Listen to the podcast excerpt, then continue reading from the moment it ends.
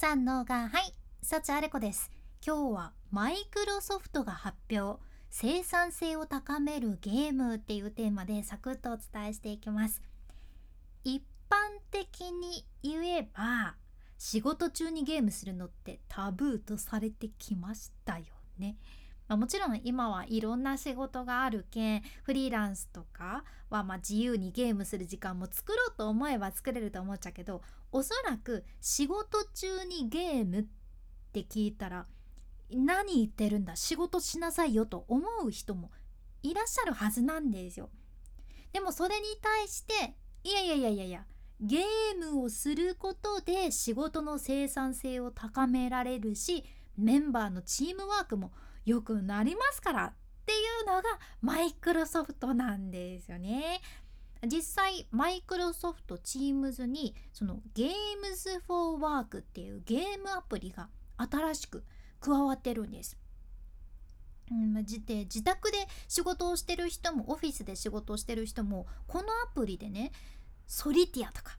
マインスイーパーとかその昔からあるゲームもできちゃうしアイスブレーカーっていう例えばね残りの人生キノコの山とタケノコの里どっちかしか選べないとしたらどっち選びますかっていう そんな究極の選択とか使っていやちょっと辛いですよねポテチなポテチないんですかみたいな感じですけどもうこういう究極の選択とかを使って相手と打ち解けるゲームとかもあっていやいろいろあるじゃん。でこれ一応2人以上でプレイできるようにアップデートされとって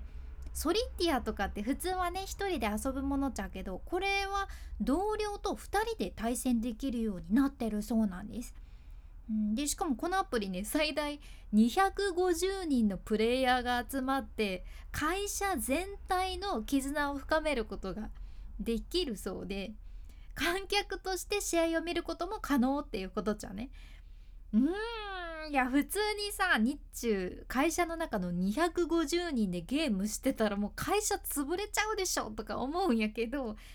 このゲームっていうのはももちろん時間を潰すためっていうよりは仕事仲間と一緒にチャレンジすることでお互いの関係性をいいものにしていくために使われてるってことなんよね。うん、でこうなってもいやだからって仕事中にゲームはなしっしょとかいやゲームでそんないやそんなみんな仲良くなれるわけじゃないくないって思う人もおるかもしれんじゃけどというか私もちょこっとそれは思うんやけど なんとねとある大学の研究によりますと短いゲームを一緒にプレイしたチームはゲームをしてないチームよりも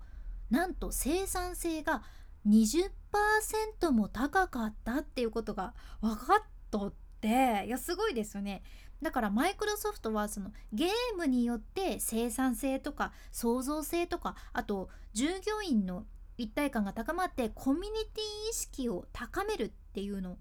これを分かった上で取り組んでらっしゃるんよね。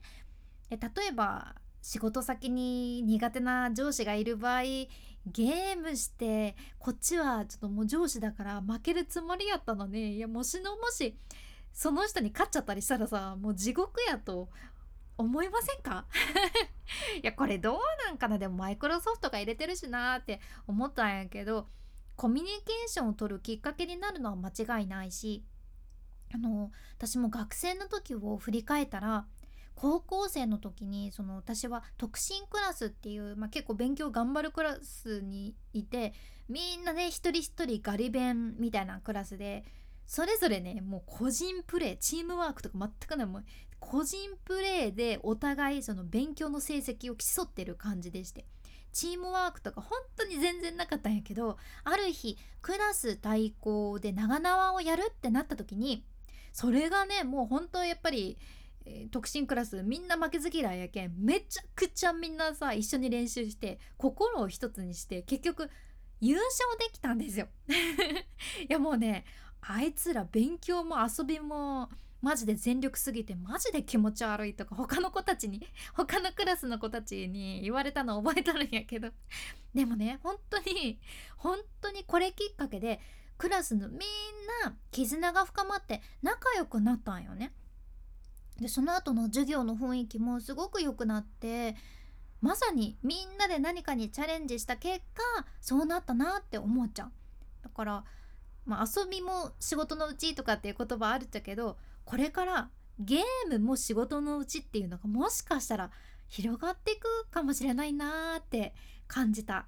そんな最近の海外トレンドです。ま今回の内容もちょっとでも何か参考になれば嬉しいです。どうかな？あなたは何かゲームよくされてますか？最近何かしてますか？私パソコンとかスマホを使わないゲームが割と息抜きになっていいなって思ってて目も疲れないしね。まあ言うならトランプとかカードゲームもそうやけどボードゲームとかあとバスケとかバドミントンとか体使って遊ぶゲームするとリフレッシュになるし運動になるしいいなって実感してます。もう12月で食べ過ぎてしまう季節やけんいろいろ気をつけたいところですね。まあちょっと息抜きしながらやっていきましょう、まあ、今日みたいな海外の最新情報これからもシェアしていくけん聞き逃さないようにフォローもしくは無料のサブスク登録のボタンそちらがフォローボタンになってますので今のうちにポチッと忘れずに押しておいてください。君に幸あれ。ではまた。博多弁の幸あれ子でした。